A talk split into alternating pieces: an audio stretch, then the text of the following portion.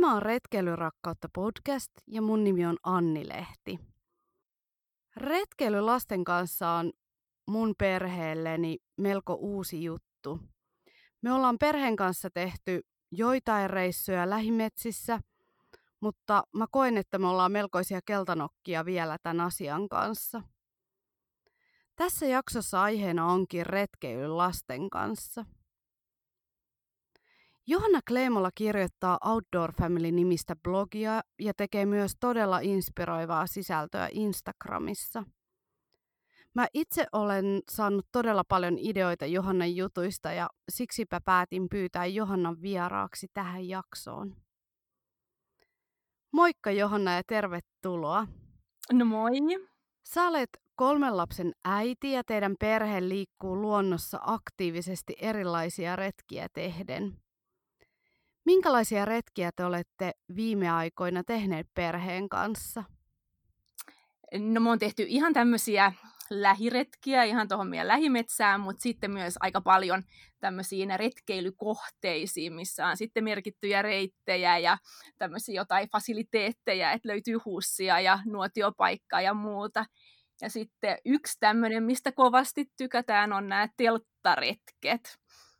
Joo, teillä on tosiaan äh, 9, 7 6-vuotiaat lapset. Niin milloin te teitte ensimmäisen tällaisen äh, yön yli reissun lasten kanssa telttailen? Mä luulen, että se oli varmaan ehkä kolmisen vuotta sitten.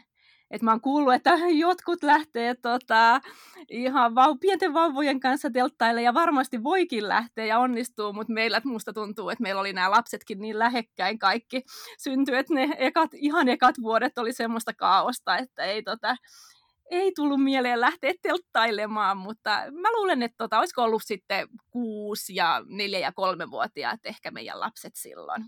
Joo.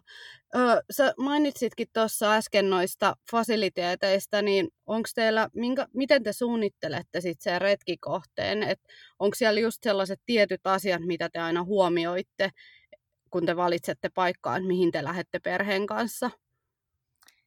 No jos miettii tämmöisiä ihan niin kuin yön yli retkiä, niin niihin me on ainakin tähän mennessä vielä nyt lasten kanssa katsottu tämmöisiä nimettyjä paikkoja paikkoja, missä on sitten just tosiaan tämmöinen sallittu rakennettu nuotiopaikka ja löytyy huussi siitä läheltä ja mahdollisesti on sitten ihan jotain reittejäkin siinä ympäristössä, mutta se on ehkä helpoin just semmoinen, että toki voi lähteä ihan metsän keskelle kartan kanssa, mutta me on koettu, että ainakin nyt tällä kokoonpanolla niin käteviä on nämä paikat, missä sitten on tosiaan tämmöiset ulkohuussit ja muut vastaavat pienet palvelut. Joo. Sitten on sellainen, mikä varmaan niin kuin monille tulee mieleen ja semmoinen pohdinta ja ehkä jopa kauhukuva, eli se pakkaaminen. Mä itse meinaan pienten lasten äitinä koen, että se pakkaaminen on aika tuskaa, vaikka kyseessä olisi ihan vaan niin kuin mökkiviikonloppu. Niin onko teillä joku tietty systeemi tai ja, jo, käytät sä jotain niin kuin miehesi kanssa jotain tiettyä listaa, että miten te hoidatte sen pakkaamisen?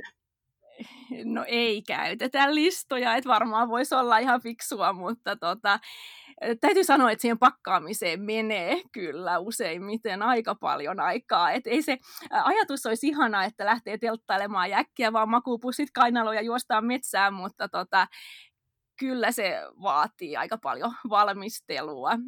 Et toki meillä on siis semmoiset, kun me nyt on käyty jo useamman kerran telttailemassa, niin on ne vakiovarusteet, eli teltta ja makuupussit ja makualustat ja e, sitten tiettyihin pusseihin aina pakataan kaikille varavaatteet ja eväät sitten toisaalle, että on ne tietyt, tietyt tavarat, mitä otetaan mukaan, mutta ei se ihan muutamassa minuutissa meiltäkään vielä käy.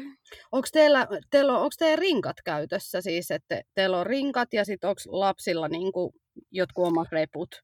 No joo, meillä on sillä joskus kun mennään ihan niin kuin tämmöiseen paikkaan, että me tiedetään, että siinä on pysäköintialue aivan vieressä, niin voi olla, että lähdetään vaan helpommin isojen kassien kanssa, eikä sitten ole niin semmoista organisoitua se pakkaaminen, mutta sitten taas jos on kuitenkin jonkun verran kävelymatkaakin, niin meillä on isot rinkat itsellämme aikuisilla ja lapsilla on sitten kanssa omat reput. Tai itse asiassa tämä meidän vanhin yhdeksänvuotias toivo nyt just syntymäpäivälahjaksi viimeksi, että hän tota, haluaisi oman rinkan ja sen hän nyt sitten sai, niin hänellä on sitten myös, myös tämmöinen vähän isompi lastenrinkka käytössä kanssa.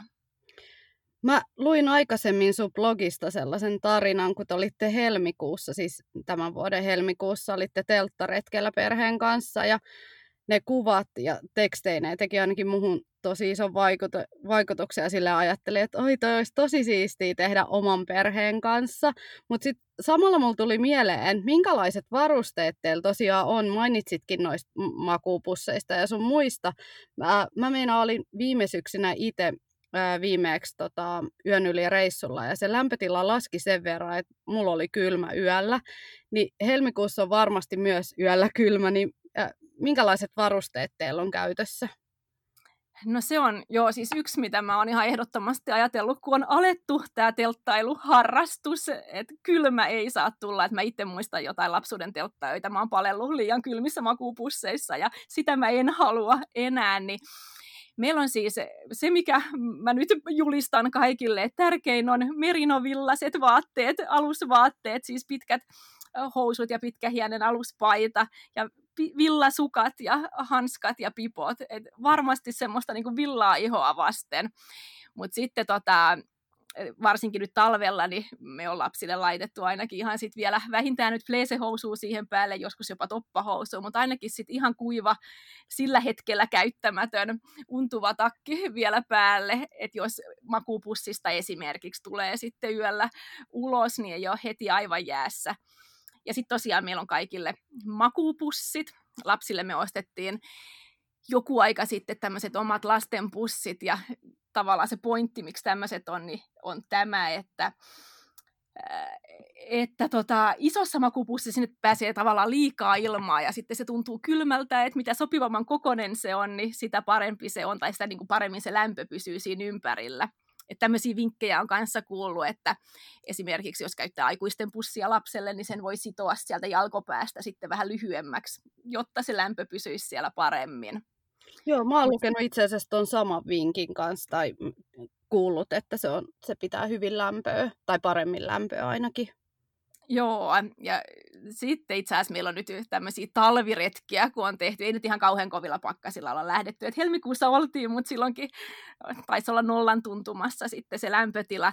Mutta sitten meillä on ollut varoiksi ainakin mukana vielä sit toiset makuupussit kaikille, että me on mun isältä saatu tämmöisiä lainaa. Ja, et ei, ei toki kannata lähteä ehkä ostamaan ihan kaikille useampia makuupusseja, mutta meillä nyt on ollut sitten varoiksi, on ollut ja löytynyt tämmöisiä.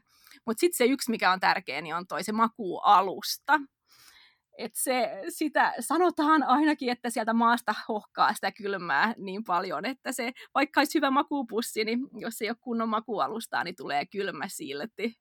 Joo, o- sä tarkistanut, mä itse opin ihan kantapään kautta, että, että siinä pitäisi katsoa siinä makualustassa just sitä R-arvoa, että onko se, että miten hyvin se sitten eristää, niin onko teillä jotenkin katsottu, että onko teillä samanlaiset makualustat vai? No ei itse asiassa, ei, meillä ei ole ihan semmoisia välttämättä pro-makualustoja, mitkä olisi varmasti kaikkein parhaimmat, että on tämmöiset suhteellisen edulliset, niin sanottu itsestään täyttyvät makualustat, mihin pitää kyllä sit puhaltaa vähän ilmaa. Mutta se, mitä tota, niiden alla on sitten tämmöinen solumuovi vielä lisäksi. Ja itse asiassa mä luin joskus jostain tuommoista Facebookin retkeilyryhmästä semmoisen vinkin, että jos haluaa pitää lämmön kaikkein parhaiten, niin ostaa semmoista metritavarana tätä solumuovia. Ja vähän meni heti sitten hakemaan etolasta tämmöistä, tota, myydään eri paksusena ja leveätä semmoista muovia, että siitä tulee aikamoinen rulla, mutta meillä on nyt meidän teltan levyinen, levyinen solumuovirulla sitten mukana, jos mennään varsinkin semmoiseen paikkaan, että auton saa siihen suht lähelle. Niin se on ihana, että se pitää kyllä sitten lämmön, tai siis kylmän siellä maassa ja lämmön teltan sisäpuolella. Että se me on levitetty nyt sitten vielä niiden yksittäisten makualustojen alle. Joo. me juteltiin hieman ennen tätä jaksoa ja puhuttiin myös ruuasta. Ja sä mainitsit, että retkille te otatte ää, vähän niin kuin, parempaa ruokaa mukaan tai näin taisit ilmaista, niin minkälaisia ruokia te otatte mukaan? No joo, tai siis ehkä lähinnä se, että ei lähetä pussiruuilla tai jollain semmoisilla, mikä ei muutenkaan maistuisi, että varsinkin jos ollaan ollut telttailemassa niin, ja semmoinen tulipaikka siinä vieressä, niin on tehty lasten toiveesta esimerkiksi hampurilaisia, että paistettu sitten siinä pihvit pannulla nuotiolla ja otettu valmiiksi kotoa mukaan sitten erilaisia täytteitä niihin ja joskus on laitettu tota, esimerkiksi kotona valmiiksi folioon kääritty jotain perunoita osittain keitettyjä ja sinne joukkoon sitten mitä lisuketta sitten kukin kulloinkin haluaa.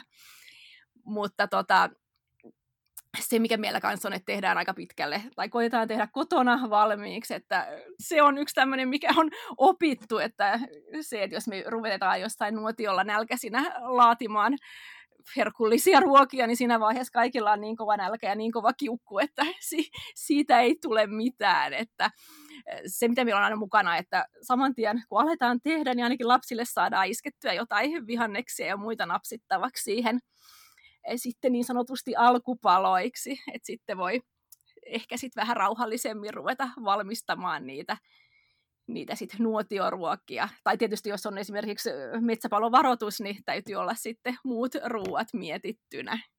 Joo, se on varmasti totta, että niin unelmakuvissa on ihana kokkailla ja lapset siinä peuhaa ympärillä, mutta totuus voi olla sitten aivan muuta, että ne ei malta niin kuin yhtään odottaa ja itselläkin on nälkä ja sitten on vaan helpointa, että kaikki olisi mahdollisimman valmiina ja pääsisi syömään vaan.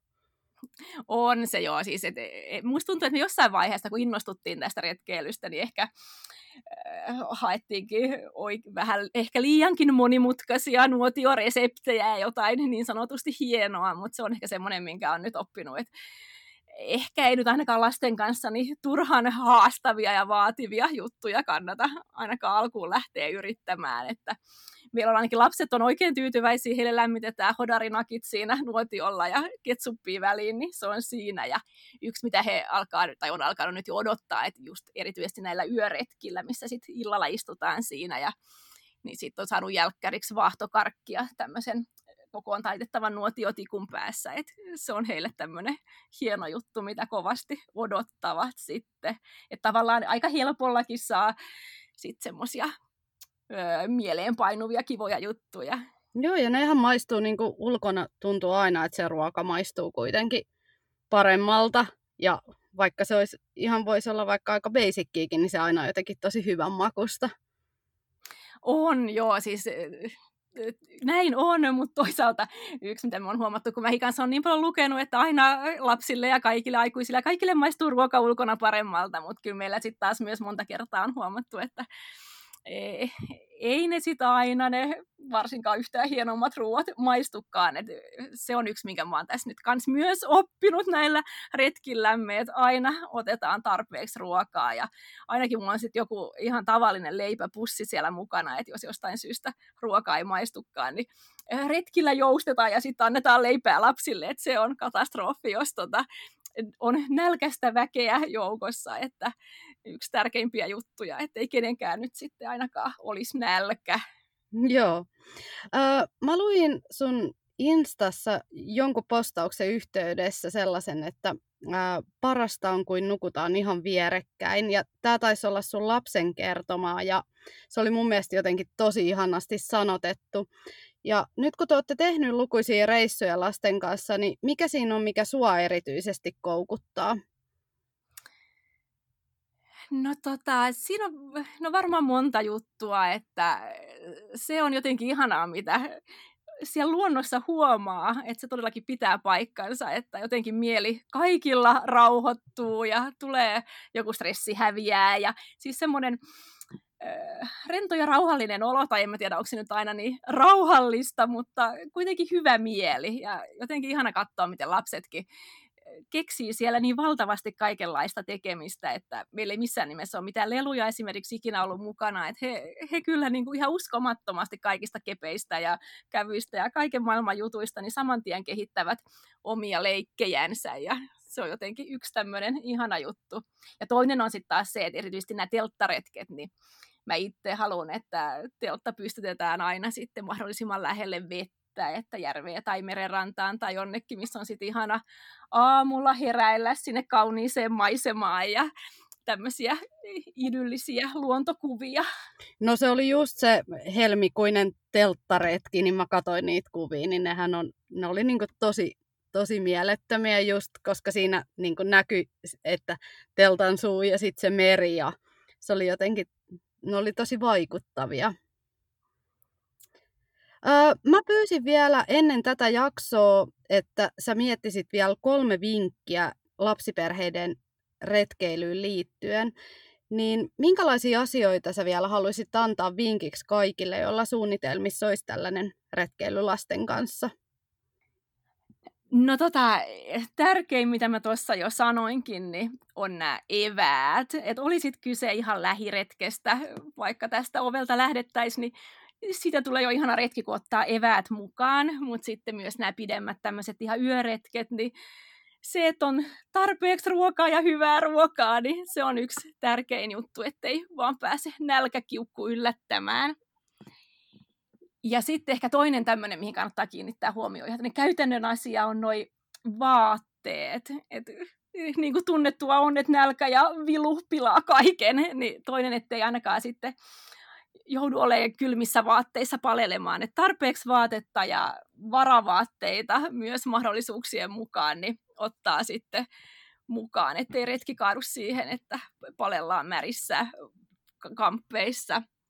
Mutta sitten toi kolmas, vähän erityyppien ehkä on tota, erityisesti aikuisillekin niin tämmöinen joustava ja avoin mieli. Et sitä voi, mäkin itse helposti suunnittelen pitkiä vaelluksia ja että mennään ja nähdään kaikkia maisemia ja muuta, mutta lasten kanssa se ei aina mene ihan tällä, että pitää olla valmis joustamaan ja jäämään, hidastamaan tahtia ja lyhentämään reittejä ja tota, antaa niiden lasten leikkiä siellä rauhassa metsässä. Ja voi olla, ettei siitä matkasta sinällään tullutkaan montaa sataa metriä, mutta tavallaan semmoinen unohtaa kiireen ja muistaa joustavan ja iloisen ja avoimen mielen ja niiden lasten ehdoilla menemisen, niin sit varmasti saa seuraa toistekin.